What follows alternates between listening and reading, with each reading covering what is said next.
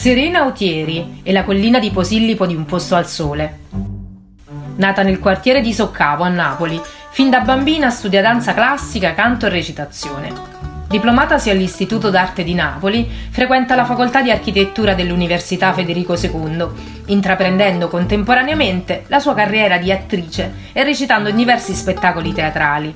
La soppopera di Rai 3, ambientata sulla collina di Posillipo, da cui si domina tutto il golfo, Un Posto al Sole, le dà il grande successo di pubblico.